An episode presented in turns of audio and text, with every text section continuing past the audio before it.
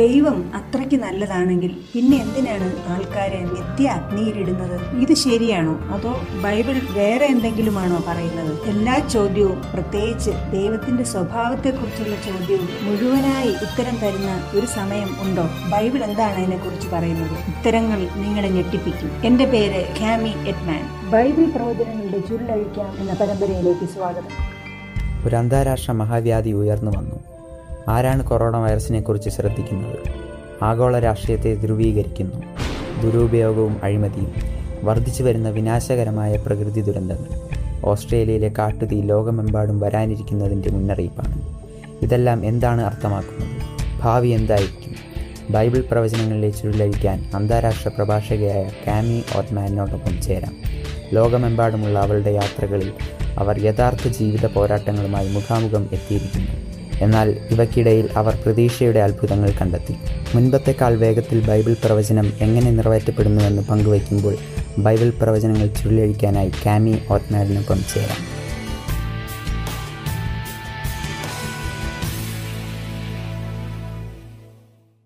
ഇതിൽ നമ്മൾ ബൈബിളിലെ അതിശയിപ്പിക്കുന്ന കാര്യങ്ങൾ പര്യവേഷണം ചെയ്യുന്നു. യേശുവിന്റെ രണ്ടാം വരവും അതിനോടനുബന്ധിച്ചുള്ള രക്ഷാപ്രവർത്തനവും സ്വർഗത്തിനെ കുറിച്ചുള്ള കാര്യങ്ങളും നമ്മൾ ഇന്നലെ കണ്ടു. ബൈബിൾ വളരെ വ്യക്തമായി നമ്മെ പഠിപ്പിക്കുന്നു. അതൊരിക്കലും രഹസ്യമല്ല, അത് എല്ലാവർക്കും കാണുവാനും കേൾക്കുവാനും സാധിക്കും. മഹത്വമേറിയ ഒരു മടക്കമായിരിക്കും അത്. ഞാൻ ആ ദിവസത്തിനായി വാഞ്ചിച്ച് കാത്തിരിക്കുന്നു. പ്രിയ സുഹൃത്തെ, നിങ്ങളും അതുപോലെയാണെന്ന് ഞാൻ പ്രത്യാശിക്കുന്നു. ന്യായവിധിയെക്കുറിച്ചും നരക ത്തിനെക്കുറിച്ചും 1000 ആണ്ട് വാഴ്ചയെക്കുറിച്ചും നമുക്ക് അത്യധികമായ വാഞ്ചയുണ്ട്. മിക്ക ക്രിസ്ത്യാനികളുടെയും ആശയമായ നരകം ഒരു യവന പുരാണത്തിലെ വെറും കെട്ടുകഥയാണെന്ന് നിങ്ങൾക്കറിയാമോ? അതിന് ബൈബിളുമായി ഒരു ബന്ധവുമില്ല എന്ന് നിങ്ങൾക്കറിയാമോ? ഓരോ ബൈബിൾ സത്യത്തിനും സാത്താൻ അതിൻ്റെതായ വ്യാജം കൊണ്ടുവരും. നിങ്ങൾ എത്ര പേർ ഞങ്ങളുമായി ചാറ്റ് ചെയ്യുന്നു എന്ന് എനിക്കറിയില്ല. ബൈബിൾ പ്രവചനങ്ങളുടെ ചുരുളഴിക്കാം എന്ന ഈ പരമ്പരയുടെ എത്ര ഭാഗങ്ങൾ നിങ്ങൾ കണ്ടുവെന്ന് ഞങ്ങളുമായി പങ്കുവയ്ക്കാത്തത് എന്താണ്?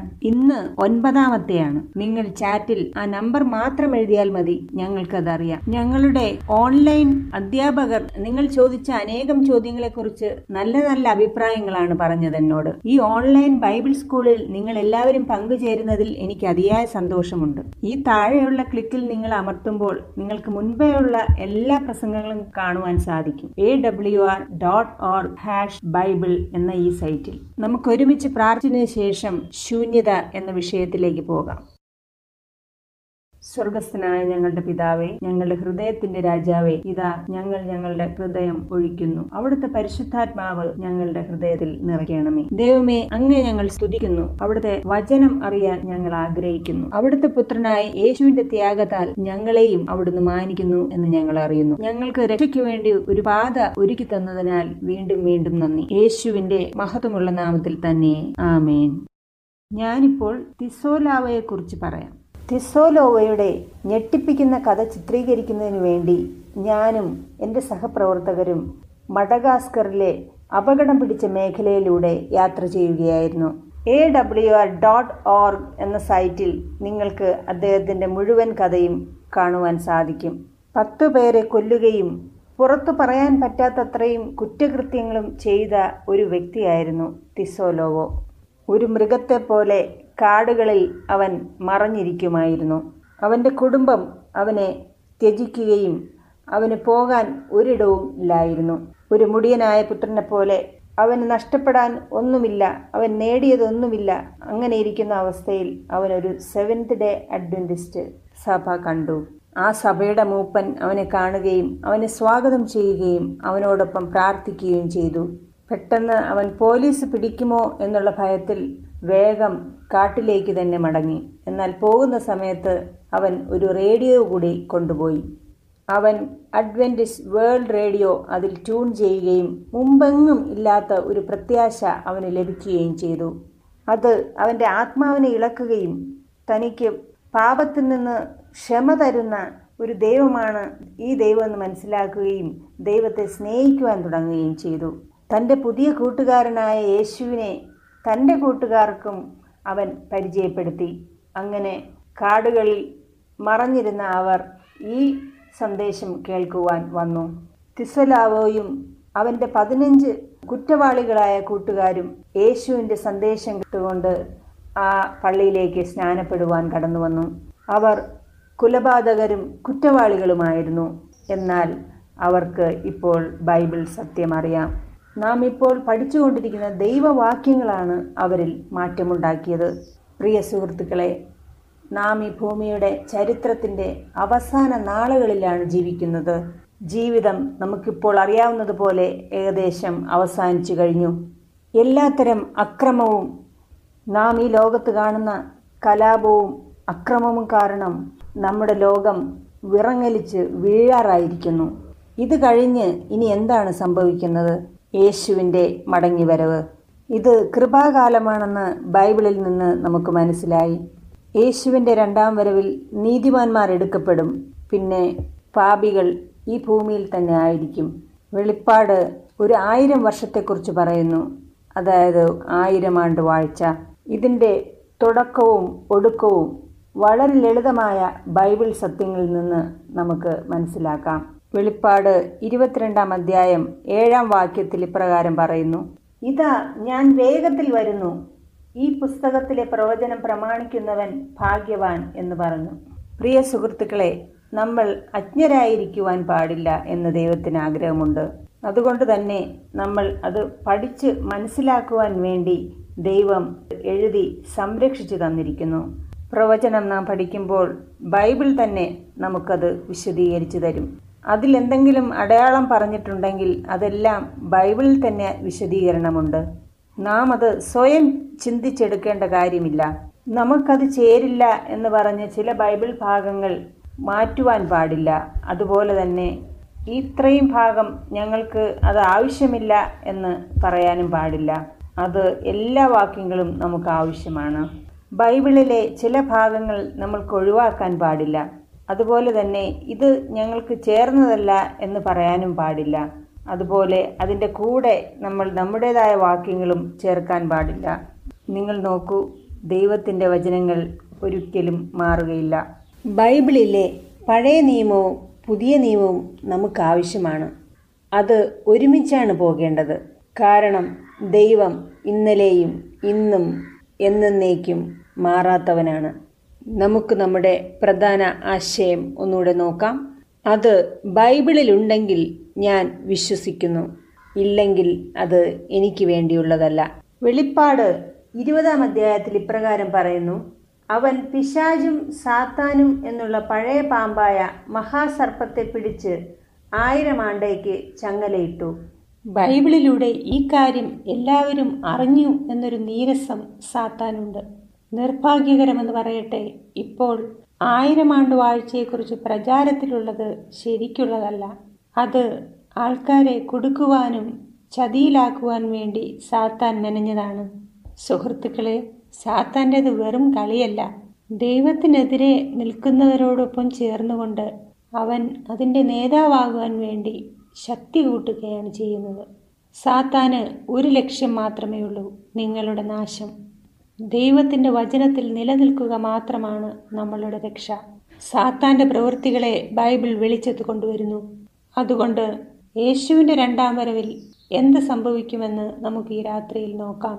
വെളിപ്പാട് 20-ാം അധ്യായം 4-6 വാക്യങ്ങൾ ഇപ്രകാരം പറയുന്നു: ഞാൻ ന്യായാസനങ്ങളെ കണ്ടു, അവയിൽ ഇരിക്കുന്നവർക്ക് ന്യായവിധിയുടെ അധികാരം കൊടുത്തു.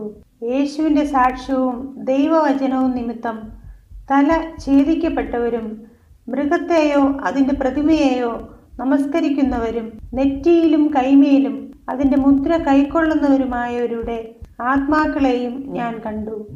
അവർ ജീവിച്ച് 1000 ആണ്ട് ക്രിസ്തുവിനോടുകൂടി വാണു. ഒന്നാമത്തെ പുനരുത്ഥാനത്തിൽ പങ്കുള്ളവൻ ഭാഗ്യവാനും വിശുദ്ധനുമാകുന്നു. അവരുടെ മേൽ 2ാം മരണത്തിന് അധികാരമില്ല. അവർ ദൈവത്തിനും ക്രിസ്തുവിനും പുരോഹിതന്മാരായി ക്രിസ്തുവിനോടുകൂടെ 1000 ആണ്ട് വാഴും. നാം സ്വർഗത്തിൽ പോകുമ്പോൾ 1000 ആണ്ട് ആരംഭിക്കും. എനിക്ക് ആ സംഘത്തിൽ പോകണം, നിങ്ങൾക്ക് പോകണ്ടേ? യേശു 2ാമത്തെ ഉയർത്തെഴുന്നേൽപ്പിനെ കുറിച്ച് പറയുന്നു. ആ സമയത്ത് ദുഷ്ടന്മാർ അവർ തങ്ങളുടെ കല്ലറകളിൽ നിന്ന് ഉയർത്തെഴുന്നേൽക്കും. യോഹന്നാൻ 5:28 മുതൽ 29 വരെ ഇപ്രകാരം പറയുന്നു: ഇതിങ്കിൽ ആശ്ചര്യപ്പെടരുത്, കല്ലറകളിലുള്ളവർ എല്ലാവരും അവന്റെ ശബ്ദം കേട്ടു. നന്മ ചെയ്തവർ ജീവനായും തിന്മ ചെയ്തവർ ന്യായവിധിക്കായും പുനരുത്ഥാനം ചെയ്യുവാനുള്ള നാഴിക വരുന്നു. വെളിപ്പാട് 20:5. ഇത് എപ്പോൾ നടക്കും എന്ന് പറഞ്ഞിരിക്കുന്നു. മരിച്ചവര് ശേഷമുള്ളവർ 1000 ആണ്ട് കഴിയുവോളം ജീവിച്ചില്ല. ഇത് ഒരു പ്രധാനപ്പെട്ട കാര്യമാണ്. ആദ്യത്തെ ഉയർപ്പിനും രണ്ടാമത്തെ ഉയർപ്പിനും ഇടയ്ക്കുള്ള കാലഘട്ടമാണ് ഈ 1000 വർഷം. യേശുവിൻ്റെ രണ്ടാം വരവിൽ ആദ്യത്തെ ഉയർപ്പ് സംഭവിക്കുന്നു. 1 തെസ്സലോനിക്കർ 4:16 ഇപ്രകാരം നാം കണ്ടു: കർത്താവ് താൻ ഗംഭീരനാദത്തോടും പ്രധാനദൂതന്റെ ശബ്ദത്തോടും ദൈവത്തിന്റെ കാഹളത്തോടും കൂടെ സ്വർഗത്തിൽ നിന്നിറങ്ങി വരികയും ക്രിസ്തുവിൽ മരിച്ചവർ മുൻപേ ഉയർത്തെഴുന്നേൽക്കുകയും ചെയ്യും.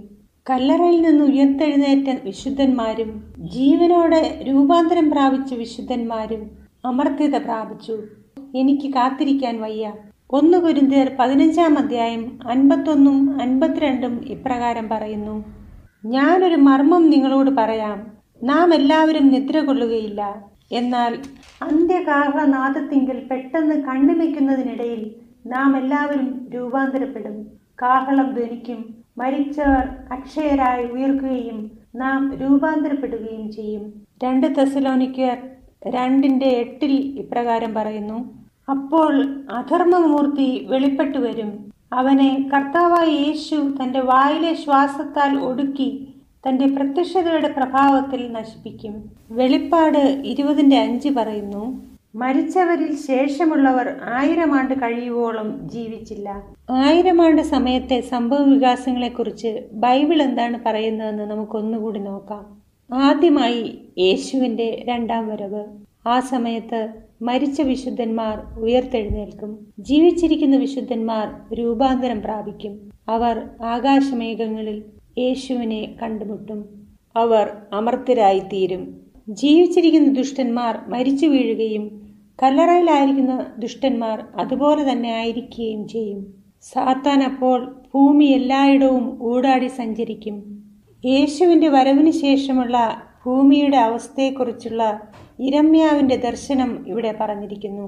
ഇരമ്യാവ് 25:33 അന്നാളിൽ യഹോവയുടെ നിഹതന്മാർ ഭൂമിയുടെ ഒരറ്റം മുതൽ മറ്റേ അറ്റം വരെ വീണുകിടക്കും. അവരെക്കുറിച്ച് ആരും വിലപിക്കുകയില്ല, അവരെ എടുത്ത് കുഴിച്ചിടുകയില്ല. അവർ നിലത്തിന് വളമായിത്തീരും. ഇവിടെ ഇരമ്യാവ് ഭൂമിയിലുടനീളം ശവശരീരങ്ങൾ കൊണ്ട് നിറഞ്ഞിരിക്കുന്നതായി കാണുന്നു. ഒന്നും കുഴിച്ചു മൂടിയിട്ടില്ല, ആരും കരയൊന്നുമില്ല. അതിൻ്റെ കാരണം വളരെ ലളിതമാണ്. കാരണം അവിടെ ജീവനോടെ ആരും ശേഷിച്ചിട്ടില്ല. അവർക്ക് ശവസംസ്കാരം നടത്തുവാൻ സാധ്യമല്ല. കാരണം അവരുടെ ശവസംസ്കാരം നടത്തുവാനോ അവർക്ക് വേണ്ടി കരയുവാനോ അവിടെ ആരുമില്ല. കാരണം ആ 1000 വർഷം ദുഷ്ടന്മാരെല്ലാവരും ഭൂമിയിൽ മരിച്ചു കിടക്കും, നീതിമാന്മാരെല്ലാവരും സ്വർഗത്തിലുമായിരിക്കും. ചിലർ പഠിപ്പിക്കുന്നുണ്ട് ഈ 1000 വർഷ കാലയളവിൽ ഇനി ഒരു അവസരം കൂടി ലഭിക്കുമെന്ന്. എന്നാൽ ബൈബിൾ വാക്യം വളരെ വ്യക്തമായി പറയുന്നു, ഇനി ഒരു അവസരമില്ല. ദുഷ്ടന്മാർ ഈ 1000 വർഷവും ഭൂമിയിൽ മരിച്ചു തന്നെ കിടക്കും.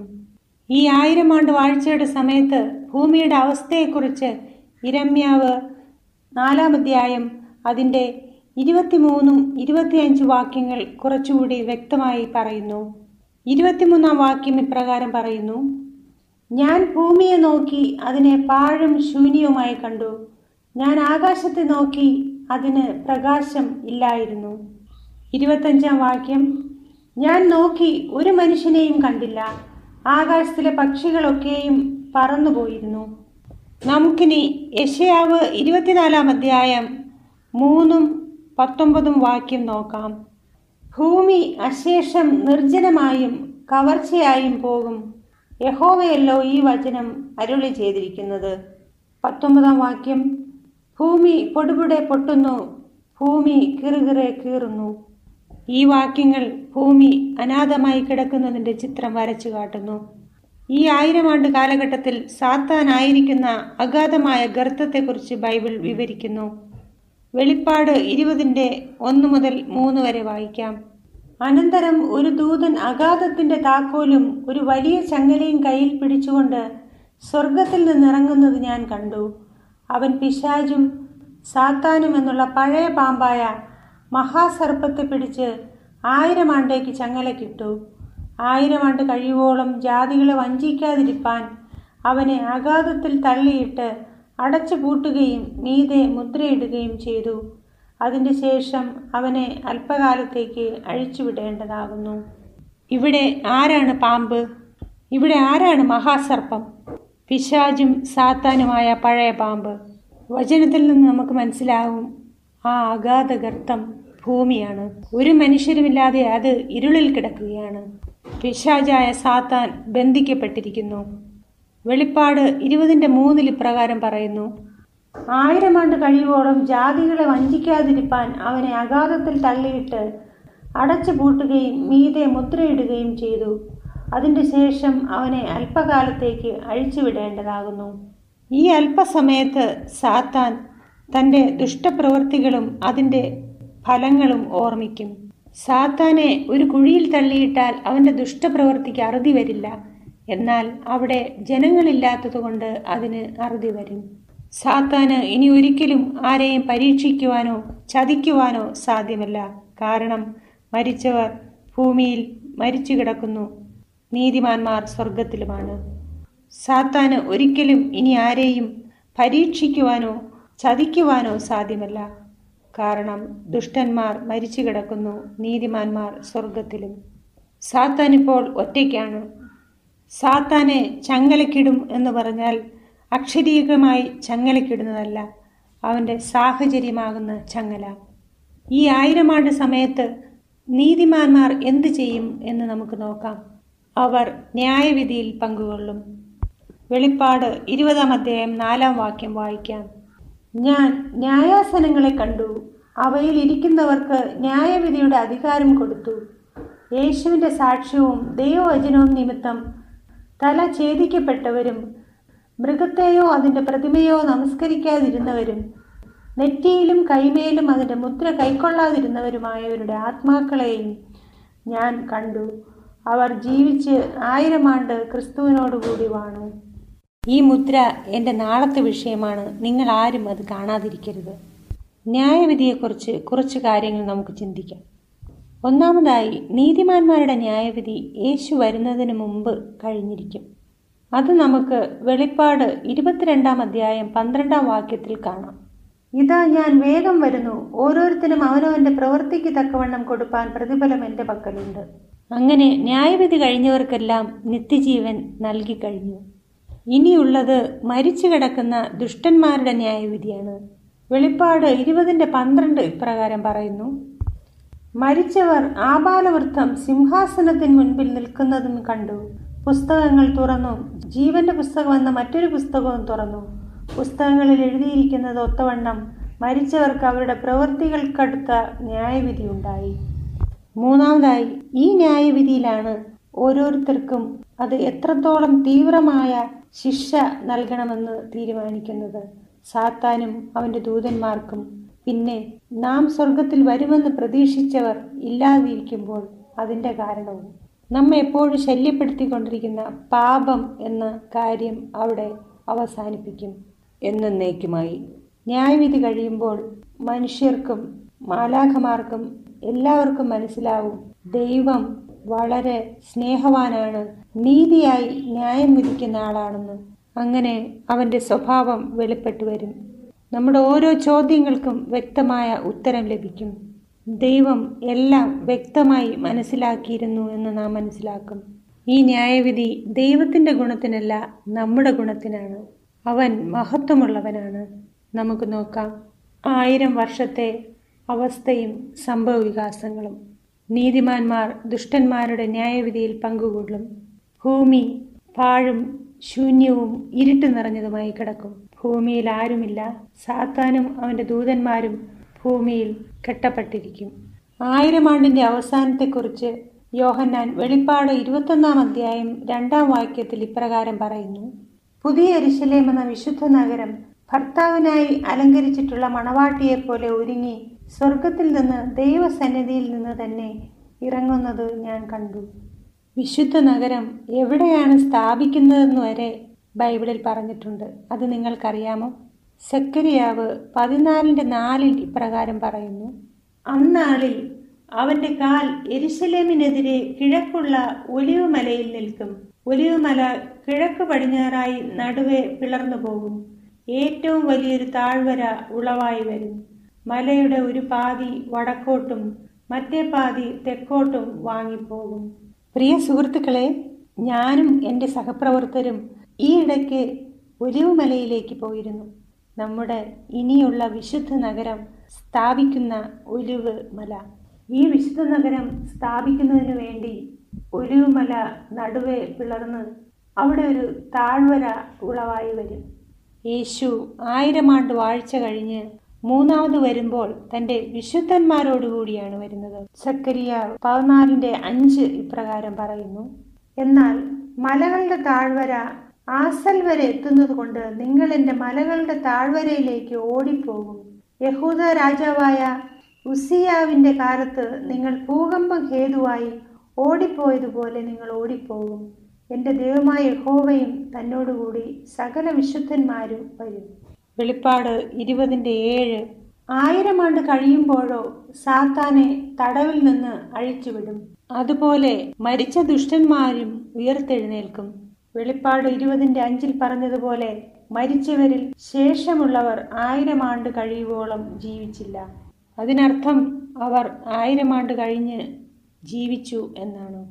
സാഹചര്യമാകുന്ന ചങ്ങല സാത്താന്റെയും ദൂതന്മാരുടെയും ദേഹത്തു നിന്ന് മാറി അവർ സംഘം കൂടുകയും വിശുദ്ധ നഗരം ആക്രമിച്ച് ദൈവത്തെ കീഴടക്കുവാൻ ശ്രമിക്കുകയും ചെയ്തു.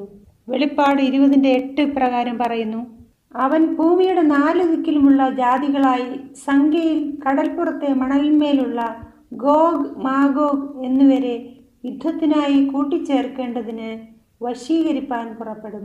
വെളിപ്പാട് 20:9 പ്രകാരം പറയുന്നു: അവൻ ഭൂമിയിൽ പരക്കെ ചെന്ന് വിശുദ്ധന്മാരുടെ പാളയത്തെയും പ്രിയ നഗരത്തെയും വളയും. എന്നാൽ ആകാശത്ത് നിന്ന് തീ ഇറങ്ങി അവരെ ദഹിപ്പിച്ചു കളയും. സുഹൃത്തുക്കളെ, നമുക്ക് നമ്മുടെ പേര് ജീവന്റെ പുസ്തകത്തിൽ വേണം. ജീവന്റെ പുസ്തകത്തിൽ നമ്മുടെ പേര് വേണമെങ്കിൽ നാം എന്താണ് ചെയ്യേണ്ടത്? ജീവന്റെ പുസ്തകത്തിൽ നമ്മുടെ പേരെഴുതണമെങ്കിൽ നാം നമ്മുടെ പാപങ്ങളെ ഏറ്റുപറയണം. എന്നിട്ട് ആ പുതിയ യെരുശലേമിലേക്കുള്ള വഴി നാം ഒരുക്കണം. 1000 ആണ്ടിന് ശേഷമുള്ള സംഭവവികാസങ്ങൾ നമുക്ക് നോക്കാം. യേശു തൻ്റെ വിശുദ്ധന്മാരുമായി ഭൂമിയിലേക്ക് ഇറങ്ങി വരും. ഒലിവുമലയിലേക്ക് ആ വിശുദ്ധ നഗരം ഇറങ്ങി വരും. ഭൂമിയിലെ ദുഷ്ടന്മാർ അവരുടെ കല്ലറകളിൽ നിന്ന് ഉയർത്തെഴുന്നേൽക്കും. പിശാചിൻ്റെ സാഹചര്യമാകുന്ന ചങ്ങല പൊട്ടുകയും അവൻ ദുഷ്ടന്മാരെ ചേർത്ത് ആ വിശുദ്ധ നഗരത്തിനെതിരെ യുദ്ധത്തിന് പുറപ്പെടുകയും ചെയ്യും. അവർ വിശുദ്ധ നഗരത്തിനെ ആക്രമിക്കും. അപ്പോൾ സ്വർഗത്തിൽ നിന്ന് തീ ഇറങ്ങി അവരെ എല്ലാം നശിപ്പിക്കും. ആ തീ ഭൂമിയെ ശുദ്ധീകരിച്ച് പുറത്തു പോകും. ദൈവം പുതിയ ആകാശവും പുതിയ ഭൂമിയും സൃഷ്ടിക്കും. ദൈവം തന്നെ സ്നേഹിക്കുന്നവരെ ചേർത്ത് നിർത്തി ഒരു പുതിയ രാജ്യം സ്ഥാപിക്കും. 1000 ആണ്ട് വാഴ്ചയുടെ സമയത്ത് പശ്ചാത്താപത്തിന് സമയമുണ്ടെന്ന് പലരും പഠിപ്പിക്കുന്നു. വേറെ ചിലർ വീണ്ടെടുപ്പിൻ പദ്ധതിയെക്കുറിച്ച് കേൾക്കാത്തവർക്ക് വേണ്ടിയുള്ള ആദ്യത്തെ അവസരമാണ് ഇതെന്ന് പറയുന്നു. പക്ഷേ ബൈബിൾ പ്രകാരം ഇത് സാധ്യമല്ല. മത്തായി 24:37-39 ഇപ്രകാരം പറയുന്നു: നോഹയുടെ കാലം പോലെ തന്നെ മനുഷ്യപുത്രന്റെ വരവും ആകും. ജലപ്രളയത്തിനു മുൻപുള്ള കാലത്ത് നോഹ പെട്ടകത്തിൽ കയറിയ നാൾ വരെ അവർ തിന്നും കുടിച്ചും വിവാഹം കഴിച്ചും വിവാഹത്തിന് കൊടുത്തും പോന്നു. ജലപ്രളയം വന്ന് എല്ലാവരെയും നീക്കിക്കളയുവോളം അവർ അറിഞ്ഞതുമില്ല. മനുഷ്യപുത്രന്റെ വരവും അങ്ങനെ തന്നെയാകും. 37-ാം വാക്യം പറയുന്നു: ഇല്ല, അവിടെ രണ്ടാമതൊരു അവസരമില്ല. ജീവനിലേക്കുള്ള വാതിൽ അടച്ചു കഴിഞ്ഞു. ദൈവത്തിന്റെ സുരക്ഷിതത്വമാകുന്ന പെട്ടകത്തിലേക്കുള്ള ക്ഷണം സ്വീകരിക്കാത്ത എല്ലാവരും നശിപ്പിക്കപ്പെട്ടു. അതുപോലെ 1000 ആണ്ട് വാഴ്ച ഭൂമിയിലല്ല. ക്രിസ്തുവോ താൻ രക്ഷിച്ചവരോ ആ 1000 വർഷം ഭൂമിയിൽ ഉണ്ടാവുകയില്ല. ഇതിലുള്ള വേറൊരു സത്യം, യേശുവിൻ്റെ സദ്വർത്തമാനം അറിഞ്ഞതിന് ശേഷമേ യേശു വരികയുള്ളൂ. ഓരോ വ്യക്തിയും അത് വേണമോ വേണ്ടയോ എന്ന തീരുമാനമെടുക്കും. മത്തായി 24:14 ഇപ്രകാരം പറയുന്നു: രാജ്യത്തിന്റെ ഈ സുവിശേഷം സകല ജാതികൾക്കും സാക്ഷ്യമായി ഭൂലോകത്തിലൊക്കെയും പ്രസംഗിക്കപ്പെടും. അപ്പോൾ അവസാനം വരും. ഈ ഈ സുവിശേഷം ലോകത്തിലെല്ലായിടവും എത്തപ്പെടും. ദൈവം കൗതുകമുള്ളൊരു കാര്യമാണ് ചെയ്യുന്നത്. ദുഷ്ടന്മാരെ എന്തിനാണ് നശിപ്പിക്കുന്നതിന് വേണ്ടി മാത്രം ഉയർത്തെഴുന്നേൽപ്പിക്കുന്നത്? ദൈവത്തിൻ്റെ ന്യായാധിപ സഭയിൽ അവരോരോരുത്തരും പ്രത്യക്ഷപ്പെടേണ്ടതായിട്ടുണ്ട്. അവരെന്തുകൊണ്ടാണ് സ്വർഗത്തിൽ പ്രവേശിക്കാത്തതെന്നുള്ള കാരണം സ്വർഗത്തിന് കൊടുക്കേണ്ടതായിട്ടുണ്ട്. സത്യങ്ങളെല്ലാം നിരത്തി കഴിയുമ്പോൾ ദൈവം എപ്പോഴും നീതിമാനായ ദൈവമായിരുന്നുവെന്നും അവൻ്റെ ന്യായവിധി എപ്പോഴും ശരിയായിരുന്നുവെന്നും മനസ്സിലാവും. റോമർ 14:10-12 വരെ ഇപ്രകാരം പറയുന്നു: അല്ല, നീ സഹോദരനെ ധിക്കരിക്കുന്നതെന്ത്? നാം എല്ലാവരും ദൈവത്തിന്റെ ന്യായാസനത്തിന് മുൻപേ നിൽക്കേണ്ടി വരും. എന്റെ മുമ്പിൽ എല്ലാ മുഴങ്കാലും മടങ്ങും, എല്ലാ നാവും ദൈവത്തെ സ്തുതിക്കും എന്ന് കർത്താവ് അരുളി ചെയ്യുന്നു എന്ന് എഴുതിയിരിക്കുന്നുവല്ലോ. ആകയാൽ നമ്മിൽ ഓരോരുത്തൻ ദൈവത്തോട് കണക്ക് ബോധിപ്പിക്കേണ്ടി വരും. വെളിപ്പാട് 19:2 ഇപ്രകാരം പറയുന്നു: വേശ്യാവൃത്തി കൊണ്ട് ഭൂമിയെ വഷളാക്കിയ മഹാവേശ്യയ്ക്ക് അവൻ ശിക്ഷ വിധിച്ചു. തൻ്റെ ദാസന്മാരുടെ രക്തം അവളുടെ കയ്യിൽ നിന്ന് ചോദിച്ച് പ്രതികാരം ചെയ്യുക കൊണ്ട് അവൻ്റെ ന്യായവിധികൾ സത്യവും നീതിയുമുള്ളവ. ഇനി വരുന്ന മഹാവേശ്യ എന്ന പ്രസംഗം നിങ്ങൾ തീർച്ചയായും കാണണം. ദുഷ്ടന്മാരെ രക്ഷിക്കുവാൻ ഇനി ഒന്നും ചെയ്യാൻ സാധിക്കുകയില്ല. സാത്താനും പാപികൾക്കും എവിടം വരെ പോകാം എന്ന് രണ്ടാം പുനരുത്ഥാനം കാണിക്കുന്നു. ദൈവം സിംഹാസനത്തിൽ ഇരിക്കുന്നുവെന്ന് മനസ്സിലാക്കിക്കൊണ്ട് തന്നെ ദുഷ്ടന്മാർ അവനെ നശിപ്പിക്കാനും അവന്റെ പിൻഗാമികളെ നശിപ്പിക്കുവാനും തുനിയുന്നു. ദുഷ്ടന്മാരെ ജീവിക്കാൻ അനുവദിച്ചാൽ അവർ എല്ലാവരുടെ ജീവിതവും അപകടത്തിലാക്കുമെന്നതിന് യാതൊരു സംശയവുമില്ല. ഈ അവസാന സമയം യേശുവിനെയും പാപികളെയും ദൈവം നശിപ്പിക്കുന്നു എന്ന് മനസ്സിലാക്കുമ്പോൾ നമുക്ക് ദൈവത്തിൻ്റെ ആ കരുണ കാണുവാൻ സാധിക്കും. ഇപ്പോൾ രക്ഷിക്കപ്പെട്ടവരും പ്രപഞ്ചത്തിലെ മറ്റുള്ളവരും സുരക്ഷിതരാണ്. നാഹൂം 9:1 ദൈവം വാഗ്ദാനം ചെയ്യുന്നു: നിങ്ങൾ യഹോവയ്ക്ക് വിരോധമായി നിരൂപിക്കുന്നതെന്ത്? അവൻ മുടിവ് വരുത്തും, കഷ്ടത 2 പ്രാവശ്യം പൊങ്ങി വരികയില്ല. ദൈവസന്നിധിയിൽ നിന്നുള്ള തീ പാപത്തെ നശിപ്പിക്കുകയും ഭൂമി വൃത്തിയാക്കുകയും ചെയ്യും. സാധാരണയായി നരകമെന്ന് വിശേഷിപ്പിക്കപ്പെടുന്നതും ബൈബിളിലെ തീയെക്കുറിച്ചും നമുക്ക് കുറച്ചു നേരം ചിന്തിക്കാം. ബൈബിളിൽ അനേകം സ്ഥലത്ത് പാപികളെ ശിക്ഷിക്കുവാൻ വേണ്ടിയുള്ള ഈ തീ കൊണ്ടുള്ള തടാകത്തെപ്പറ്റി പറയുന്നു. വെളിപ്പാടിൽ യേശു 15 പ്രാവശ്യം തീ കൊണ്ടുള്ള തടാകത്തെപ്പറ്റി പറയുന്നു. യോഹന്നാനും അറിയാം ഇതൊരു കെട്ടുകഥയല്ല, പാപത്തെ തുടച്ചു നീക്കുന്നതിന് ആവശ്യമായതാണെന്ന്. ദുഷ്ടന്മാർക്ക് എന്നേക്കും രാപ്പകൽ ദണ്ഡനം സഹിക്കേണ്ടി വരും എന്ന വെളിപ്പാട് 20:10 വാക്യം വായിച്ച് അനേകരും ഞെട്ടിയിരിക്കുകയാണ്. കാരണം ഈ വാക്കുകൾ ദൈവത്തിൻ്റെ നീതിയെക്കുറിച്ചും ദയെക്കുറിച്ചും അനേകം ചോദ്യങ്ങൾ ചോദിക്കുന്നു. ദുഷ്ടന്മാരെ അവരുടെ പാപങ്ങളുടെ തീവ്രതയും എണ്ണവും കണക്കാക്കാതെ നിത്യമായി ശിക്ഷിക്കുകയാണോ? 3000 വർഷം മുമ്പ് ഒരു പാപം ചെയ്ത് മരിച്ചയാൾക്ക് 3000 വർഷം തുടർച്ചയായി ശിക്ഷ ലഭിക്കുമോ? ഒരു പാപി നിത്യവും കത്തിക്കൊണ്ടിരുന്നാൽ എങ്ങനെ അവനിൽ നിന്ന് നിത്യമായ വിടുതൽ നമുക്ക് ലഭിക്കും? ദുഷ്ടന്മാരെ എപ്പോഴാണ് തീക്കിരയാക്കുന്നത്? 2 പത്രോസ് 2:9 ഇപ്രകാരം പറയുന്നു: കർത്താവ് ഭക്തന്മാരെ പരീക്ഷയിൽ നിന്ന് വിടുവിപ്പാനും നീതികെട്ടവരെ വിശേഷാൽ മലിനമോഹം കൊണ്ട് ജഡത്തെ അനുസരിച്ച് നടക്കുകയും കർത്തൃത്വത്തെ നിന്ദിക്കുകയും ചെയ്യുന്നവരെ തന്നെ ന്യായദിവസത്തിലെ ദണ്ഡനത്തിനായി കാപ്പാനും അറിയുന്നുവല്ലോ. എന്നാണ് ന്യായദിവസം? യോഹന്നാൻ 12:48 വായിക്കാം: എൻ്റെ വചനം കൈക്കൊള്ളാതെ എന്നെ തള്ളിക്കളയുന്നവനെ ന്യായം വിധിക്കുന്നവനുണ്ട്. ഞാൻ സംസാരിച്ച വചനം തന്നെ ഒടുക്കത്തെ നാളിൽ അവനെ ന്യായം വിധിക്കും. മത്തായി 13:40-42 വരെ ലോക അവസാനത്തെക്കുറിച്ച് പറയുന്നു. ന്യായം വിധിക്കാതെ ഒരാളെ ജയിലിലേക്ക് അയക്കുന്നത് നിങ്ങളൊന്ന് ചിന്തിച്ചു നോക്കൂ. ലോക അവസാനത്തിൽ ന്യായം വിധിച്ചതിന് ശേഷമേ ദൈവം അവരെ ശിക്ഷിക്കാറുള്ളൂ. ദുഷ്ടന്മാർ ഇപ്പോഴേ ശിക്ഷ അനുഭവിക്കുന്നുവെങ്കിൽ അവരെ പിന്നെ എന്തിനാണ് ന്യായം വിധിക്കുന്നത്? ലോക അവസാനത്തിലാണ് ന്യായം വിധിച്ച് ശിക്ഷ നടപ്പാക്കുന്നതെങ്കിൽ ഇപ്പോൾ ആ നരകത്തിൽ ആരൊക്കെയുണ്ട്? ഒരാൾ പോലുമില്ല. എല്ലാവരും ആ 1000 വാണ്ടിൻ്റെ അവസാനം കാത്ത് കല്ലറയ്ക്കുള്ളിലാണ്. എൻ്റെ കല്ലറ എന്ന പ്രസംഗം നിങ്ങൾ കേട്ടുകാണുമെന്ന് ഞാൻ കരുതുന്നു. അതിൽ 50 പ്രാവശ്യം മരണം ഒരു ഉറക്കം എന്ന് പറഞ്ഞിരിക്കുന്നു. ദാനിയേൽ 12:2 ഇപ്രകാരം പറയുന്നു: നിലത്തിലെ പൊടിയിൽ നിദ്ര കൊള്ളുന്നവരിൽ പലരും, ചിലർ നിത്യജീവനായും ചിലർ ലജ്ജയ്ക്കും നിത്യനിന്ദയ്ക്കുമായി ഉണരും. നിലത്തിലെ പൊടിയിൽ നിദ്ര കൊള്ളുന്നവരിൽ പലരും, ചിലർ നിത്യജീവനായും ചിലർ ലജ്ജയ്ക്കും നിത്യനിന്ദയ്ക്കുമായി ഉണരും. 104-ാം സങ്കീർത്തനം 29-ാം വാക്യം. നീ അവയുടെ ശ്വാസമെടുക്കുമ്പോൾ അവ ചത്ത് പൊടിയിലേക്ക് തിരികെ ചേരുന്നു. സഭാപ്രസംഗി 9:5. ജീവിച്ചിരിക്കുന്നവർ തങ്ങൾ മരിക്കുമെന്നറിയുന്നു, മരിച്ചവരോ ഒന്നും അറിയുന്നില്ല. ഒരാത്മാവും ആകാശത്തിൽ ഒഴുകി നടക്കുകയോ നരകത്തിൽ കത്തിക്കൊണ്ടിരിക്കുകയോ ചെയ്യുന്നില്ല. ദുഷ്ടന്മാർ ആ നരകത്തിലെ തീയിലേക്ക് പോകുന്നില്ലെങ്കിൽ അവർ എങ്ങോട്ടാണ് പോകുന്നത്? ഇയ്യോബ് 21:30-32 വായിക്കാം. അനർത്ഥ ദിവസത്തിൽ ദുഷ്ടൻ ഒഴിഞ്ഞു പോകുന്നു, ക്രോധ ദിവസത്തിൽ അവർക്ക് വിടുതൽ കിട്ടുന്നു. അവൻ്റെ നടപ്പിനെക്കുറിച്ച് ആർ അവൻ്റെ മുഖത്ത് നോക്കി പറയും, അവൻ ചെയ്തതിന് തക്കവണ്ണം ആർ അവന് പകരം വീട്ടും. നീതിമാന്മാർക്കും ദുഷ്ടന്മാർക്കും വെവ്വേറെ പ്രതിഫലമാണ് ലഭിക്കുന്നത്. റോമർ 6:23 ഇപ്രകാരം പറയുന്നു: പാപത്തിന്റെ ശമ്പളം മരണമത്രേ, ദൈവത്തിന്റെ കൃപാവരമോ നമ്മുടെ കർത്താവ് യേശു ക്രിസ്തുവിൽ നിത്യജീവൻ തന്നെ. നീതിമാന്മാർക്ക് നിത്യജീവനും ദുഷ്ടന്മാർക്ക് മരണവും ലഭിക്കുന്നു. എന്നാൽ ദുഷ്ടന്മാരുടെ ശിക്ഷ നിത്യമല്ല, ഉയർത്തെഴുന്നേൽപ്പില്ലാത്ത നിത്യമരണത്തിലേക്ക് അവർ പോകുന്നു. ദൈവത്തിന്റെ വചനം പറയുന്നത്, പാപത്തിന്റെ ശമ്പളമായി അവർ എന്നും നിത്യതയോളം നിത്യ അഗ്നിയിൽ ആയിരിക്കുമെന്നല്ല, നിത്യമായി ദുഷ്ടന്മാരെ നശിപ്പിക്കും എന്നുള്ളതാണ്. 1-ാമത്തെ മരണവും 2-ാമത്തെ മരണവും തമ്മിലുള്ള വ്യത്യാസം എന്ന് പറയുന്നത്, 2-ാം മരണം കഴിഞ്ഞാൽ പിന്നെ ഉയർത്തെഴുന്നേൽപ്പില്ല, അത് അന്തിമമാണ്. ദുഷ്ടന്മാരെ നശിപ്പിക്കുന്നത് സ്വർഗത്തിൽ നിന്ന് തീയിറങ്ങിയാണ്. ബൈബിൾ ഇതിന് ഉത്തരം പറയട്ടെ.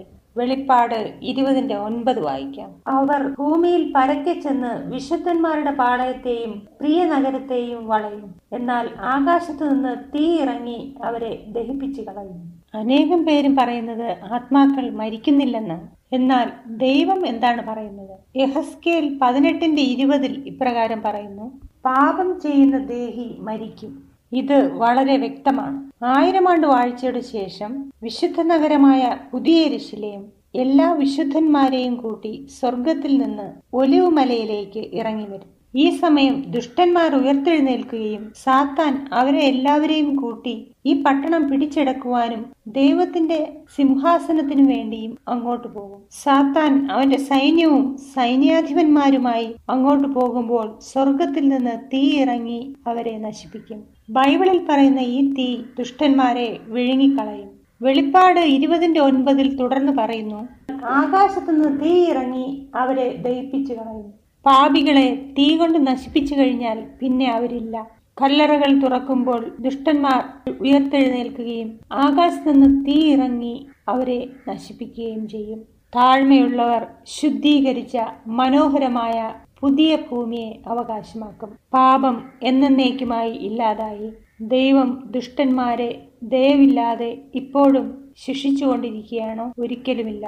2 Petrus 3:10 ഇപ്രകാരം പറയുന്നു: അന്ന് ആകാശം കൊടുമുഴക്കത്തോടെ ഒഴിഞ്ഞു പോകും, മൂലപദാർത്ഥങ്ങൾ കത്തിയഴുകയും ഭൂമിയും അതിലുള്ള പണികളും വെന്തുപോകുകയും ചെയ്യും. ഈ തീ ഭൂമിയിലെങ്ങും നിറയുകയും എല്ലാത്തിനെയും കത്തിച്ച് ചാമ്പലാക്കുകയും ചെയ്യും. മലാക്കി 4:1 ആ തീയെ ഇപ്രകാരം വിവരിക്കുന്നു: ചൂള പോലെ കത്തുന്ന ഒരു ദിവസം വരും, അപ്പോൾ അഹങ്കാരികളൊക്കെയും സകല ദുഷ്പ്രവർത്തിക്കാരും താളടിയാകും. വരുവാനുള്ള ആ ദിവസം വേരും കൊമ്പും ശേഷിപ്പിക്കാതെ അവരെ ദഹിപ്പിച്ചു കളയും എന്ന് സൈന്യങ്ങളുടെ യഹോവ അരുളി ചെയ്യുന്നു. ഒരു അവൻ പോലെ അത് ചൂടുള്ളതാണ്. സാത്താന്റെ ദുഷ്ടവഴികളൊക്കെയും തകർന്നടിയും. ഈ തീ എല്ലാത്തിനെയും കത്തിച്ചു കളയും. ഇല്ലെങ്കിൽ പാപം ഒരു ക്യാൻസർ പോലെ പരക്കുകയും ഈ ലോകത്തെ മുഴുവനും നശിപ്പിച്ചു കളയുകയും ചെയ്യും. ഞാൻ പാപത്തിൽ തൂങ്ങിക്കിടന്നാൽ അതെന്നെ നശിപ്പിക്കും. പാപത്തിനെ നിത്യമാക്കാൻ ദൈവം ആഗ്രഹിക്കുന്നില്ല. നിത്യദണ്ഡനമുണ്ടെങ്കിൽ പാപം എപ്പോഴും നമ്മുടെ ചുറ്റുമുണ്ടാകും. മുമ്പെയുള്ള കാര്യങ്ങളെല്ലാം കടന്നുപോയി. ഈ പ്രപഞ്ചത്തിൽ ഒരിടത്തും തീ എന്നും കത്തുവാനുള്ള സ്ഥലമില്ല. ദൈവത്തിന്റെ പദ്ധതി എന്ന് പറയുന്നത് പാപത്തെ എന്നേക്കുമായി തുടച്ചു നീക്കുക എന്നതാണ്. നിത്യാഗ്നിയുള്ള നരകം എന്ന് പറയുമ്പോൾ അതെപ്പോഴും പാപത്തെയും ദുഷ്ടതയെയും ഓർമ്മപ്പെടുത്തിക്കൊണ്ടിരിക്കുകയും വേദനയും ദുഃഖവും എപ്പോഴും ഉണ്ടാവുകയും സാത്താൻ ജീവനോടിരിക്കുകയും ചെയ്യും. ഈ അഗ്നി എല്ലാ ദുഷ്ടതയും അവസാനിപ്പിക്കും, വേരും കൊമ്പും ശേഷിപ്പിക്കാതെ. സാത്താനാണ് വേര്, അവന്റെ അനുകൂലികൾ കൊമ്പുകളും. ദുഷ്ടത എന്നേക്കുമായി നശിപ്പിക്കപ്പെട്ടു. യെശയ്യാവ് 47:14 ഇപ്രകാരം പറയുന്നു: അവർ താളടി പോലെയായി തീക്ക് ഇരയാകും, അവർ അഗ്നിജ്വാലയിൽ നിന്ന് തങ്ങളെ തന്നെ വിടുവിക്കുകയില്ല. അത് കുളിർ മാറ്റുവാൻ തക്ക കനലും കായുവാൻ തക്ക തീയുമല്ല. ദൈവത്തിന്റെ തീയിൽ നിന്നൊഴിയുവാൻ ആർക്കും സാധ്യമല്ല. ദുഷ്ടത കത്തി നശിച്ചു കഴിഞ്ഞാൽ തീ ഉണ്ടാവുകയില്ല, കനൽ പോലും അവിടെ ശേഷിക്കുകയില്ല. അതാണ് ദൈവത്തിന്റെ കരുണ. തീ ഇല്ലാതെയാകും. മലാക്കി 4:3: ഞാൻ ഉണ്ടാക്കുവാനുള്ള ദിവസത്തിൽ ദുഷ്ടന്മാർ നിങ്ങളുടെ കാലിൻ കീഴിൽ വെണ്ണീർ ആയിരിക്ക കൊണ്ട് നിങ്ങൾ അവരെ ചവിട്ടിക്കളയും എന്ന് സൈന്യങ്ങളുടെ യഹോവ അരുളി ചെയ്യുന്നു. സുഹൃത്തുക്കളെ, ഞാനിവിടെ നിർത്തട്ടെ. ഓർക്കുക, നിങ്ങൾക്കെല്ലാം ഇത് ഒഴിവാക്കുവാനും ദൈവത്തിൻ്റെ വഴി തിരഞ്ഞെടുക്കുവാനും അങ്ങനെ ആ മനോഹരമായ പട്ടണത്തിൻ്റെ ഗേറ്റുകൾക്ക് അകത്താകുവാനും സാധിക്കും. നിങ്ങളെ നരകത്തിൽ തള്ളിയിടുകയില്ല, നിങ്ങൾക്ക് നിത്യമായ പറുദീസ ലഭിക്കും. നിങ്ങളത് എടുക്കൂ. ദാവീദ് രാജാവ് സങ്കീർത്തനങ്ങളിൽ പറയുന്നു, ദുഷ്ടന്മാർ എത്ര കിണഞ്ഞു പരിശ്രമിച്ചാലും അവന് സ്വർഗത്തിൽ കടക്കുവാൻ സാധിക്കുകയില്ല. സങ്കീർത്തനങ്ങൾ 37:10 ഇപ്രകാരം പറയുന്നു: കുറഞ്ഞോന്ന് കഴിഞ്ഞിട്ട് ദുഷ്ടനില്ല, നീ അവൻ്റെ ഇടം സൂക്ഷിച്ചു നോക്കും, അവനെ കാണുകയില്ല. അതിൻ്റെ 20-ാം വാക്യം: എന്നാൽ ദുഷ്ടന്മാർ നശിച്ചു പോകും, യഹോവയുടെ ശത്രുക്കൾ പുൽപ്പുറത്തിൻ്റെ ഭംഗി പോലെയുള്ളൂ, അവർ ക്ഷയിച്ചു പോകും, പുക പോലെ ക്ഷയിച്ചു പോകും. ദുഷ്ടന്മാർ അവിടെ കാണുകയില്ല, കാരണം അവർ പുക പോലെ പോകും. അതുകൊണ്ട് തന്നെ ദുഷ്ടന്മാർ നരകത്തിൽ കരുണയ്ക്ക് വേണ്ടി മുറവിളി കൂട്ടും എന്ന് പറയുന്നത് വെറും കെട്ടുകഥയാണ്. വചനം പറയുന്നത് അവർ ചാരമായി തീരുകയും പുക മാത്രം ബാക്കിയാവുകയും ചെയ്യുമെന്നാണ്. അതും എന്നേക്കുമായി നശിക്കും. വെളിപ്പാട് 20:10 പറയുന്നത് പോലെ സാത്താനെയും തീക്കിരയാക്കും. അവിടെ ഇപ്രകാരം പറയുന്നു: അവരെ വഞ്ചിച്ച പിശാചിനെ മൃഗവും കള്ളപ്രവാചകനും കിടക്കുന്ന ഗന്ധക തീപ്പൊയ്കയിലേക്ക് തള്ളിയിടും. അവർ എന്നേക്കും രാപ്പകൽ ദണ്ഡനം സഹിക്കേണ്ടി വരും. ശരിക്കും സാത്താന് എന്താണ് ഇവിടെ സംഭവിക്കുന്നത്? യെഹസ്കേൽ 28:18-19 ഇപ്രകാരം പറയുന്നു: നിന്റെ അകൃത്യബാഹുല്യം കൊണ്ടും നിന്റെ വ്യാപാരത്തിൻ്റെ നീതികേട് കൊണ്ടും നീ നിന്റെ വിശുദ്ധ മന്ദിരങ്ങളെ അശുദ്ധമാക്കി. അതുകൊണ്ട് ഞാൻ നിന്റെ നടുവിൽ നിന്ന് ഒരു തീ പുറപ്പെടുവിക്കും, അത് നിന്നെ ദഹിപ്പിച്ചു കളയും. നിന്നെ കാണുന്ന ഏവരുടെയും മുമ്പിൽ ഞാൻ നിന്നെ നിലത്ത് ഭസ്മമാക്കി കളയും. ജാതികളിൽ നിന്നെ അറിയുന്നവരെല്ലാവരും നിന്നെ കണ്ട് സ്തംഭിച്ചു പോകും. നിനക്ക് ശീഘ്രനാശം ഭവിച്ചിട്ട് നീ സദാകാലത്തേക്കും ഇല്ലാതെയാകും. പാപത്തിൻ്റെ ശമ്പളം നിത്യമായ മരണമാണ്, അല്ലാതെ നിത്യമായ പീഡനമല്ല. അത് സാത്താൻ നമ്മളെ വിശ്വസിപ്പിച്ചിരിക്കുകയാണ്. സാത്താൻ ദൈവത്തിൻ്റെ സ്വഭാവത്തെ താഴ്ത്തിക്കെട്ടുവാൻ ശ്രമിക്കുകയും ദൈവത്തെ നമ്മൾ പേടിക്കണം എന്നുള്ള ചിന്ത നമ്മുടെ ഉള്ളിൽ വരുത്തുകയും ചെയ്യുന്നു. അതുകൊണ്ട് തന്നെ സാത്താൻ കള്ളം പ്രചരിപ്പിക്കുന്നു. 1400-കളിൽ റോമയിലെ പേഗനിസം റോമൻ കത്തോലിക്ക സഭയിൽ ശുദ്ധീകരണ സ്ഥലം ഉണ്ടെന്ന് പറഞ്ഞു. ദുഷ്ടനെ ജീവിക്കാൻ അനുവദിച്ചാൽ അത് എല്ലാവരെയും അപകടത്തിലാക്കും എന്ന് നമുക്കെല്ലാവർക്കും അറിയാം. പ്രപഞ്ചം മുഴുവൻ സംരക്ഷിക്കുന്നതിനു വേണ്ടി സാത്താനെയും പാപികളെയും നശിപ്പിച്ചേ മതിയാകൂ. നാഹൂം 1:9 ദൈവം ഒരു വാഗ്ദാനം നൽകുന്നു: നിങ്ങൾ യഹോവയ്ക്ക് വിരോധമായി നിരൂപിക്കുന്നതെന്ത്? അവൻ മുടിവ് വരുത്തും, കഷ്ടത 2 പ്രാവശ്യം പൊങ്ങി വരികയില്ല. ആമേൻ. ദൈവത്തിൽ നിന്നുള്ള തീ പാപത്തെ വിഴുങ്ങുകയും ഭൂമിയെ ശുദ്ധീകരിക്കുകയും ചെയ്യും. 1400-കളിലെ പോലെ അജ്ഞാന റോമയുടെ കണ്ടുപിടുത്തമായ ശുദ്ധീകരണ സ്ഥലം റോമൻ കത്തോലിക്ക സഭ ഏറ്റെടുക്കുകയും അന്ധവിശ്വാസികളായ ജനങ്ങളെ പേടിപ്പെടുത്തുകയും ചെയ്തു. ഇതോടെ ഒരു പീഡന സ്ഥലമുണ്ടെന്നുള്ള കാര്യം എല്ലാവരിലും വ്യാപിച്ചു. മരിക്കാത്ത ആത്മാക്കൾ ഈ സ്ഥലത്ത് അവരുടെ പാപങ്ങൾക്ക് വേണ്ടി പീഡനം അനുഭവിക്കും. അവിടെ അവരുടെ അശുദ്ധിയെല്ലാം മാറിയതിനു ശേഷം അവരെ സ്വർഗത്തിലേക്ക് പ്രവേശിപ്പിക്കും. റോമൻ കത്തോലിക്ക സഭയ്ക്ക് പണം നൽകിയാൽ അവരെ ആ തീയിൽ നിന്ന് രക്ഷിക്കും. ജോനാഥൻ എഡ്വേർഡ്സിൻ്റെ പ്രശസ്തമായ കോപാകുലനായ ദൈവത്തിൻ്റെ കയ്യിൽ പാപികൾ എന്ന പുസ്തകത്തിൽ ദൈവത്തിനെ മനുഷ്യവർഗത്തിനു വേണ്ടി മഹത്തായ ഒരു പദ്ധതിയുള്ള ഒരു പാവകളിക്കാരനായി ചിത്രീകരിച്ചിരിക്കുന്നു. അദ്ദേഹം വിശ്വസിച്ചിരുന്നത് ഏത് നിമിഷവും കോപാകുലനായ ദൈവം തൻ്റെ കൈകളിൽ ഒരാളെ പിടിച്ചിരിക്കുകയും ആ ആളെ ഏത് നിമിഷം വേണമെങ്കിലും ആ തീക്കകത്ത് ഇടാമെന്നുള്ള രീതിയിലാണ് ഇയാൾ ഈ പുസ്തകത്തിൽ ചിത്രീകരിച്ചിരിക്കുന്നത്. തീ ആളിക്കത്തുന്ന ആ വലിയ ഗർത്തത്തിൻ്റെ മുകളിൽ നിങ്ങളെ തൂക്കിപ്പിടിച്ചിരിക്കുകയാണ് ദൈവം. 1741 കണക്റ്റിക്കട്ടിൽ ഇതിന് വലിയ പ്രചാരവും ലഭിച്ചു. മതപഠനത്തിൻ്റെ പാഠ്യപദ്ധതിയിൽ ഇയാളുടെ തത്വവും ഉൾപ്പെടുത്തിയിട്ടുണ്ട്. ഇതോടെ പേടിക്ക് വളരെയധികം ശക്തിയുണ്ടെന്ന് എല്ലാവർക്കും മനസ്സിലായി. തെറ്റായ വിശ്വാസ പ്രമാണങ്ങൾ ആൾക്കാരിലേക്ക് അടിച്ചേൽപ്പിക്കുകയും അങ്ങനെ പേടി കൊണ്ട് അനേകം കാണിക്കകളും അവർക്ക് ലഭിച്ചു. പേടി കൊണ്ട് പല പള്ളികളുടെയും ബെഞ്ചുകൾ നിറഞ്ഞു കവിഞ്ഞു. സുഹൃത്തുക്കളെ, ബൈബിൾ വായിക്കുമ്പോൾ നമുക്ക് മനസ്സിലാക്കുവാൻ സാധിക്കും, സ്വർഗത്തിലെ ദൈവം ഇങ്ങനെയൊന്നുമല്ല. ഇതിനേക്കാളൊക്കെ ഉപരി സ്നേഹവും കരുണയും സമാധാനവുമുള്ള ഒരു ദൈവമാണ്. നമുക്ക് പേടിക്കേണ്ട ആവശ്യമില്ല. സാത്താൻ ദൈവത്തെ തെറ്റായി ചിത്രീകരിക്കുന്നു. നിത്യദണ്ഡനമുണ്ടെന്ന് തെറ്റായി പഠിപ്പിക്കുമ്പോൾ അതിലെ പ്രശ്നമെന്താണ്? എന്തെങ്കിലും തെറ്റ് നിങ്ങളുടെ മകൻ ചെയ്തിട്ടുണ്ടെങ്കിൽ അതിന് 1 മണിക്കൂർ തീയിൽ നിൽക്കുന്നത് കാണുവാൻ നിങ്ങൾക്ക് സാധിക്കുമോ? നിങ്ങളുടെ കുട്ടി നിങ്ങളെ അനുസരിക്കുന്നില്ലെങ്കിൽ നിങ്ങൾ അവനെ 1 വർഷം മുഴുവനോ, 1 മാസം മുഴുവനോ, 1 ആഴ്ച മുഴുവനോ, 1 മണിക്കൂർ മുഴുവനുമോ ശിക്ഷിക്കുമോ? എന്നിട്ടും സ്നേഹനിധിയായ നമ്മുടെ പിതാവ് നിത്യതയോളം നമ്മെ ശിക്ഷിക്കും എന്ന് പറയുന്നു. നിത്യദണ്ഡനം എന്നത് ബൈബിളിലെ ഒരു വിശ്വാസ പ്രമാണമല്ല, പക്ഷേ ഒരു കള്ളമാണ്. നമ്മെ അലോസരപ്പെടുത്തുന്ന ഒരു പഠിപ്പിക്കലുമായി ദൈവം നിത്യതയോളം തീയിൽ പാപികളെ ദണ്ഡിപ്പിക്കുമെന്നുള്ള പഠിപ്പിക്കലുമായി ഒരാൾ വന്നിട്ടുണ്ട്. അത് ദൈവത്തെ സന്തോഷിപ്പിക്കുമെന്നും അദ്ദേഹം പറയുന്നു. അത് വിശുദ്ധന്മാരെ സന്തോഷിപ്പിക്കുമെന്നും പറയുന്നു. ഡോക്ടർ സാമുവൽ ഹോപ്കിൻസ് ആണ് ഇത് പറയുന്നത്. അദ്ദേഹം പറയുന്നു, നമ്മുടെ കൂടെ ഉണ്ടായിരുന്നവർ, നമ്മോടൊപ്പം ആയിരുന്നവർ തീയിലായിരിക്കുമ്പോൾ നാം സന്തോഷിക്കുമെന്ന്. നമുക്കങ്ങനെ സന്തോഷിക്കാൻ സാധിക്കുമോ? ഇല്ല, എനിക്കതിന് സാധിക്കില്ല. അങ്ങനെയുള്ള പഠിപ്പിക്കലുകൾ ബൈബിളിൽ എവിടെയാണ് കാണുന്നത്? വീണ്ടെടുക്കപ്പെട്ട് സ്വർഗത്തിലായിരിക്കുന്നവർക്ക് സഹതാപവും സഹാനുഭൂതിയും മനുഷ്യത്വവും നഷ്ടപ്പെടുമോ? ദൈവം ഈ നിത്യദണ്ഡനത്തിൽ സന്തോഷിക്കുന്നുണ്ടോ? ഒരിക്കലുമില്ല.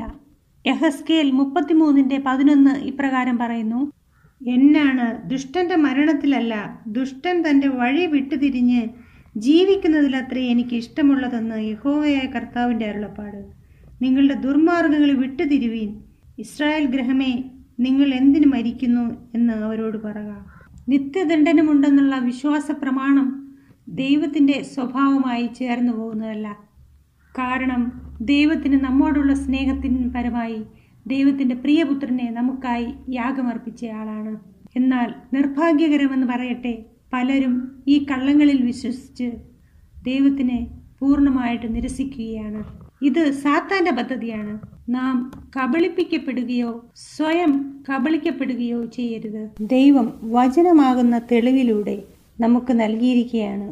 അവൻ്റെ കൽപ്പനകളെ ലംഘിക്കുന്നവർക്ക് ശിക്ഷയുണ്ട്. പാപികളോട് കനിവുള്ള യേശുവിനെ തിരിച്ചറിയാൻ ആ ക്രൂശിലേക്ക് നോക്കിയാൽ മാത്രം മതി. നിഷ്കളങ്കനായ യേശു ക്രൂശിൽ മരിച്ചത് കാണുമ്പോൾ നാം ഓർക്കണം, പാപത്തിൻ്റെ ശമ്പളം മരണമാണെന്നും യേശുവിൻ്റെ കൽപ്പനകൾ ലംഘിച്ചാൽ നമുക്ക് ശിക്ഷ ലഭിക്കും എന്നുള്ളതും. പാപമില്ലാത്ത ക്രിസ്തു മനുഷ്യനു വേണ്ടി പാപമായി തീർന്നു. നീതി ആവശ്യമാണെന്ന് ദൈവം കരുതുന്നത് കൊണ്ടാണ് ഇത് സംഭവിച്ചത്. നമുക്ക് എല്ലാ കാര്യങ്ങളും പറഞ്ഞു തന്നതിന് ശേഷം തിരഞ്ഞെടുപ്പിൻ്റെ സ്വാതന്ത്ര്യം നമുക്ക് നൽകുന്നു. അങ്ങനെയാണ് നീതി കണക്കിടുന്നത്. ഒരാൾ ഒരു ജീവിതശൈലി തിരഞ്ഞെടുത്താൽ അതിനെ വേറൊരു ശൈലിയിലേക്ക് കൊണ്ടുപോകുന്ന ശീലം ദൈവത്തിനില്ല. നാം തിരഞ്ഞെടുത്തതും അതിൻ്റെ പരിണിത ഫലങ്ങളും നമുക്ക് ലഭിക്കണമെന്നുള്ളത് ദൈവത്തിന് നിർബന്ധമാണ്. മരണം തിരഞ്ഞെടുത്തവർ ദൈവത്തോട് കരഞ്ഞു വിളിക്കും, ഇതെങ്ങനെ എനിക്ക് ഒഴിവാക്കാൻ സാധിക്കും? ഞാൻ ചെയ്തതിനേക്കാൾ ഉപരി എനിക്കെങ്ങനെ ചെയ്യാൻ സാധിക്കും? ദൈവത്തിൻ്റെ സ്നേഹം നിരസിച്ചുകൊണ്ട് ദൈവം പറഞ്ഞതനുസരിക്കാതെ നാശം ഏറ്റുവാങ്ങുന്നതാണ് സ്വർഗത്തിൽ അവർ അനുഭവിക്കുന്ന ഏറ്റവും ദുഃഖകരമായ നിമിഷങ്ങൾ. ദുഷ്ടന്മാരുടെ നാശം സ്വർഗത്തിന് സഹിക്കാവതല്ല. ദൈവത്തിന് എല്ലാവരും സ്വർഗത്തിൽ വേണം, ഒരാൾ പോലും നഷ്ടപ്പെടാൻ പാടില്ല. പാപക്ഷമയ്ക്ക് അർഹതയില്ലാത്ത ഒരാൾ പോലുമില്ല. സുഹൃത്തെ, സ്വർഗം നിങ്ങൾക്ക് വേണ്ടി തുറന്നിരിക്കുകയാണ്. പറുദീസ തിരഞ്ഞെടുക്കാൻ നിങ്ങൾക്കിനിയും സമയമുണ്ട്. നിങ്ങൾ എന്തെല്ലാം മുമ്പ് ചെയ്തെന്നിരിക്കട്ടെ, നിങ്ങളെ ചുറ്റുവാൻ മാത്രമുള്ള കരുണ ദൈവത്തിൻ്റെ പക്കൽ ഇപ്പോഴുമുണ്ട്. അവൻ്റെ ആ സ്നേഹത്തിന് കീഴ്പ്പെടുക മാത്രം ചെയ്താൽ മതി. എനിക്കിപ്പോൾ ഓക്സ് എന്നു പേരുള്ള ഒരു മനുഷ്യനെ ഓർമ്മ വരികയാണ്. അത് അഡ്വെൻറ്റിസ്റ്റ് വേൾഡ് റേഡിയോയുടെ അത്ഭുത കഥയാണ്. അഡ്വെൻറ്റിസ്റ്റ് വേൾഡ് റേഡിയോയുടെ പ്രക്ഷേപകരിൽ ഒരാളാണ് പാസ്റ്റർ ബോർജൻ. ഈ ഇടയ്ക്ക് വളരെ താഴ്ന്ന സ്വരത്തിലുള്ള ഒരു ഫോൺ സന്ദേശം അദ്ദേഹത്തിന് ലഭിച്ചു. അദ്ദേഹം തുടർന്നു, എനിക്ക് 2 മിനിറ്റ് മാത്രമേ ഉള്ളൂ. പ്രത്യാശയുടെ സന്ദേശങ്ങൾ തരുന്ന പാസ്റ്ററാണോ ഇത്? പാസ്റ്റർ മറുപടി പറഞ്ഞു, അതെ. ശരി, നിങ്ങളിത് ശ്രദ്ധയോടെ കേൾക്കൂ, തിരിച്ച് മറുപടി ഒന്നും പറയരുത്. കുറേ വർഷങ്ങൾ കൊണ്ട് പ്രശ്നങ്ങളും ഭീകരതയും സൃഷ്ടിക്കുന്ന ഗവൺമെൻറ്റിനെതിരെയുള്ള ഒരു സേനയുടെ കമാൻഡറാണ് ഞാൻ. ഞാൻ നിങ്ങളുടെ സന്ദേശങ്ങൾ കേട്ടുകൊണ്ടേയിരിക്കുകയായിരുന്നു. എനിക്ക് അനേകം ചോദ്യങ്ങളുണ്ട്. എനിക്ക് നിങ്ങളെ ഒന്ന് കാണാൻ സാധിക്കുമോ? നിങ്ങളുടെ സുരക്ഷിതത്വത്തിന് ഞാൻ ഉറപ്പ് നൽകാം. പാസ്റ്റർ ബോർജൻ അതിശയിച്ചു പോയി. അദ്ദേഹം ഒരു ദീർഘനിശ്വാസം എടുക്കുകയും ശേഷം കാണാമെന്ന് സമ്മതിക്കുകയും ചെയ്തു. ജ്ഞാനത്തിനും സുരക്ഷിതത്വത്തിനും വേണ്ടി പാസ്റ്റർ പ്രാർത്ഥിച്ചതിന് ശേഷം ആ മുറിയിലേക്ക് പ്രവേശിച്ചു. അവിടെ നല്ല ഉയരമുള്ള ശക്തിയുള്ള ഒരു മനുഷ്യൻ നിൽപ്പുണ്ടായിരുന്നു. അയാളെ എന്തുകൊണ്ടാണ് ഓക്സ് എന്ന് വിളിച്ചിരുന്നതെന്ന് അയാൾക്ക് പെട്ടെന്ന് ബോധ്യമായി. അയാൾ ഒരു മനുഷ്യൻ്റെ കാളയായിരുന്നു. 17 വർഷമായി ഈ സംഘടനയുടെ ഭാഗമായിരിക്കുന്ന അദ്ദേഹത്തിൻ്റെ മുഖത്ത് ചുളിവുകൾ വീണിരിക്കുന്നു. അത് പകയുടെയും കുറ്റകൃത്യത്തിൻ്റെയും ചുളിവുകളാണ്. എന്നാൽ ഇപ്പോൾ അദ്ദേഹം വിശ്രമാവസ്ഥയിലാണ്. അത് പാസ്റ്റർ ബോർജനാണെന്ന് ഉറപ്പുവരുത്തിയ ശേഷം അദ്ദേഹത്തിൻ്റെ ഗാംഭീര്യമുള്ള സ്വരത്തിൽ എന്നാൽ പതുക്കെ അദ്ദേഹത്തോട് ചോദ്യങ്ങൾ ചോദിക്കാൻ തുടങ്ങി. ഞാൻ ഒരിക്കലും ഒരു ആത്മീയനായിരുന്നില്ല. ഞാൻ എപ്പോഴും കുറ്റകൃത്യങ്ങൾ ചെയ്തിരുന്നു. എൻ്റെ യൗവനകാലത്തുടനീളം എനിക്ക് ഉറക്കം കുറവായിരുന്നു. രാത്രിയിൽ ഞാൻ ചെയ്ത കാര്യങ്ങളെല്ലാം ചിന്തിച്ച് ചിന്തിച്ച് കിടക്കും. ഞാനൊരു നല്ല മനുഷ്യനല്ല. അടുത്ത 2 മണിക്കൂറിൽ അദ്ദേഹം ചെയ്ത പാപങ്ങളെല്ലാം അദ്ദേഹം ഏറ്റുപറഞ്ഞു. നിങ്ങളുടെ സന്ദേശങ്ങളിലൂടെ ദൈവം ശരിക്കും ഉണ്ടെന്ന് എനിക്ക് മനസ്സിലായി. ഈ സന്ദേശങ്ങൾ കേൾക്കുന്തോറും എനിക്ക് സമാധാനവും ദൈവത്തിൻ്റെ സാന്നിധ്യവും അനുഭവപ്പെട്ടു. ഞാനിപ്പോൾ രാത്രിയിൽ നന്നായി ഉറങ്ങുന്നു. പക്ഷേ നിങ്ങൾ എനിക്ക് വേണ്ടി പ്രാർത്ഥിക്കണം. എൻ്റെ എല്ലാ തെറ്റുകളും ദൈവം വെറുതെ എന്നോട് ക്ഷമിക്കുമെന്ന് എനിക്ക് തോന്നുന്നില്ല. പാസ്റ്റർ ബോർജൻ പറഞ്ഞു, അതെ, നിങ്ങൾ അനേകം ഭീതിപ്പെടുത്തുന്ന കാര്യങ്ങൾ ചെയ്തിട്ടുണ്ട്. പക്ഷേ ദൈവത്തിൻ്റെ കൃപ ഇതിനെയെല്ലാം പൊതിയുന്നതാണ്. ദൈവത്തോട് യാചിച്ചാൽ ഇതെല്ലാം ദൈവം ക്ഷമിച്ചു തരും. നിങ്ങൾ ജനിക്കുന്നതിന് മുമ്പ് തന്നെ യേശു നിങ്ങൾക്ക് വേണ്ടി മരിച്ചു, നിങ്ങൾ ആദ്യത്തെ കുറ്റകൃത്യം ചെയ്യുന്നതിന് മുമ്പ് തന്നെ. അങ്ങനെ മണിക്കൂറുകളോളം ഈ ജനറൽ ഓരോരോ ചോദ്യങ്ങൾ ചോദിക്കുകയും അതിനെല്ലാം മറുപടി ബൈബിളിൽ നിന്ന് പാസ്റ്റർ നൽകുകയും ചെയ്തു. അതിനുശേഷം ആഴ്ചകൾ കടന്നുപോയി. പാസ്റ്ററിന് വേറൊരു ഫോൺ കോൾ ലഭിച്ചു. കഴിഞ്ഞ ദിവസം രാത്രിയിൽ നിങ്ങളോട് സംസാരിച്ച വ്യക്തിയെ നിങ്ങൾക്ക് ഓർമ്മയുണ്ടോ? ഇതാരാണ് വിളിക്കുന്നതെന്ന് അറിയാത്തതുകൊണ്ട് പാസ്റ്റർ ബോർജൻ ഒന്നും മിണ്ടിയില്ല. ആ മനുഷ്യൻ തുടർന്നു, തൻ്റെ പാപങ്ങൾ ക്ഷമിക്കുമെന്ന് ഉറപ്പില്ലാത്ത ഒരു മനുഷ്യൻ നിങ്ങളോട് സംസാരിച്ചില്ലേ? അദ്ദേഹം ഇപ്പോൾ തൻ്റെ പാപങ്ങൾ ക്ഷമിച്ചു കിട്ടിയിരിക്കുന്നു എന്ന് വിശ്വസിക്കുന്നു. അതുകൊണ്ട് തന്നെ അദ്ദേഹം സ്നാനപ്പെടാൻ ആഗ്രഹിക്കുന്നു. ഹല്ലേലൂയ! ഈ മനുഷ്യൻ ദൈവത്തിൻ്റെ വഴി തിരഞ്ഞെടുക്കുകയും യേശുവിനെ സ്വന്തം രക്ഷിതാവായി സ്വീകരിക്കുകയും അങ്ങനെ സ്നാനപ്പെടാൻ ആഗ്രഹിക്കുകയും ചെയ്തു. സ്വർഗം എല്ലാവർക്കും വേണ്ടി തുറന്നിരിക്കുകയാണ്. ഓക്സ് എന്ന ഈ മനുഷ്യനെ പോലെ പൂർവകാല ജീവിതമെല്ലാം കഴുകി വൃത്തിയാക്കപ്പെടും. ഒന്ന് ചോദിച്ചാൽ മാത്രം മതി. 1000 ആണ്ട് വാഴ്ചയുടെ സമയത്ത് നമ്മുടെ ചോദ്യങ്ങൾക്കെല്ലാം മറുപടി ലഭിക്കുകയും ദൈവത്തിൻ്റെ സ്വഭാവം അവിടെ വെളിപ്പെടുകയും ചെയ്യുന്നത് നിങ്ങൾക്കറിയാമോ? നിങ്ങൾ സ്വർഗത്തിൽ കാണുമെന്ന് നിങ്ങൾ പ്രതീക്ഷിച്ച ചിലരെ അവിടെ കാണാൻ സാധിച്ചിട്ടില്ല. എന്നാൽ നിങ്ങൾ സ്വർഗത്തിൽ കാണില്ല എന്ന് ചിന്തിച്ചവരെ നിങ്ങൾക്ക് കാണാനും സാധിക്കും. പരിശുദ്ധാത്മാവ് എത്ര പ്രാവശ്യം നിങ്ങളുടെ ഉള്ളിലേക്ക് വന്നു, നിങ്ങൾ എത്ര പ്രാവശ്യം നിരസിച്ചു, അതിൻ്റെ കണക്ക് മാത്രമേ സ്വർഗത്തിലുണ്ടായിരിക്കുകയുള്ളൂ. നിങ്ങൾക്ക് വെളിച്ചം ലഭിച്ചിട്ടും നിങ്ങളത് പിന്തുടരുവാൻ തയ്യാറായില്ല. അപ്പോസ്തല പ്രവൃത്തികൾ 7-ാം അധ്യായത്തിൽ സ്തെഫാനാസിനെ കല്ലെറിയുന്ന സമയത്ത് പൗലോസിനെ നമുക്ക് അവിടെ കാണുവാൻ സാധിക്കും. പൗലോസിൻ്റെ മാനസാന്തരം പിന്നെ നമ്മൾ കാണുന്നതും ബൈബിളിലാണ്. അദ്ദേഹം വലിയൊരു സുവിശേഷകനായി മാറി. ഈ ചരിത്രങ്ങളെല്ലാം നമ്മുടെ മുന്നിൽ കാണിക്കപ്പെടും. കാരുണ്യവാനായ ദൈവം സാത്താനെ 1000 വർഷം അലഞ്ഞു നടക്കാൻ ഇടയാക്കും. താൻ ചെയ്ത ദുഷ്ടതകളെല്ലാം ഓർക്കുവാനും അതിനെക്കുറിച്ച് വിചിന്തനം ചെയ്യുവാനും സാത്താന് അവിടെ സമയം ലഭിക്കും. നാം ഉൾപ്പെടുന്ന ഈ പ്രപഞ്ചത്തിന് പാപത്തിൻ്റെ അനന്തരഫലങ്ങൾ എന്തായിരിക്കുമെന്ന് നേരിട്ട് കാണാൻ സാധിക്കും. പാപത്തിൻ്റെ അനന്തരഫലത്തെക്കുറിച്ച് പിന്നെ ഒരു ചോദ്യങ്ങളും ഉണ്ടാകുകയില്ല. 1000 വർഷങ്ങൾക്ക് ശേഷം സ്വർണവും പളുങ്കും കൊണ്ട് നിർമ്മിച്ച ആ പരിശുദ്ധ നഗരം ആ ഒലിവുമലയിലേക്ക് വന്ന് ഇറങ്ങും. അപ്പോൾ തന്നെ കല്ലറയിലായിരിക്കുന്ന ദുഷ്ടന്മാർ ഉയർത്തെഴുന്നേൽക്കും. അവസാനത്തെ യുദ്ധത്തിനു വേണ്ടി സാത്താൻ തൻ്റെ സൈന്യം രൂപീകരിക്കും.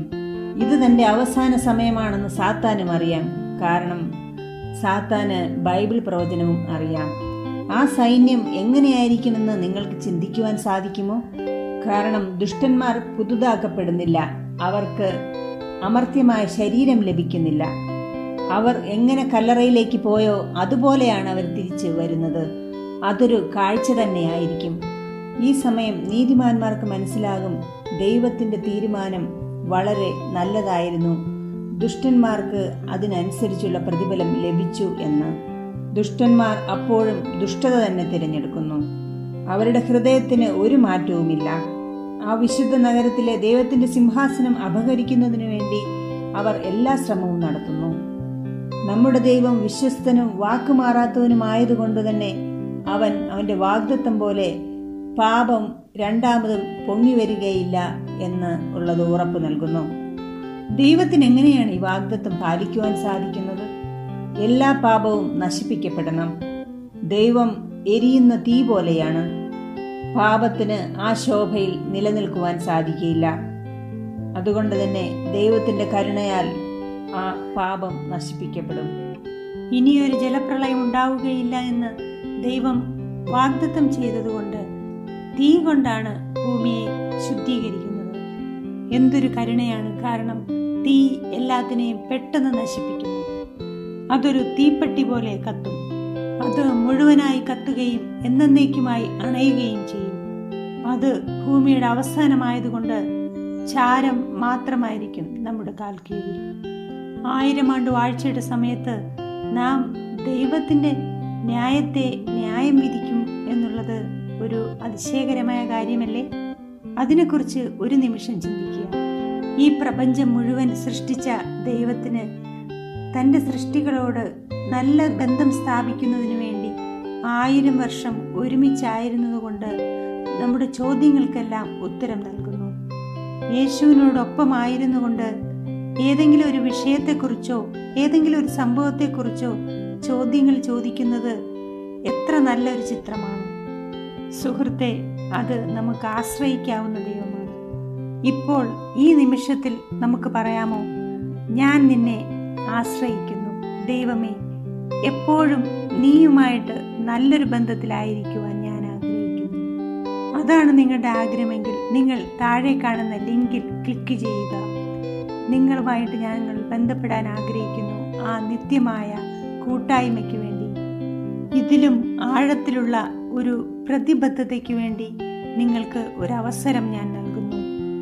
ചിലർ ഒരു പുതുക്കത്തിന് വേണ്ടി ആഗ്രഹിക്കുന്നു, അവർക്ക് സ്നാനപ്പെടുവാനുള്ള അവസരം ഞാൻ നൽകുന്നു.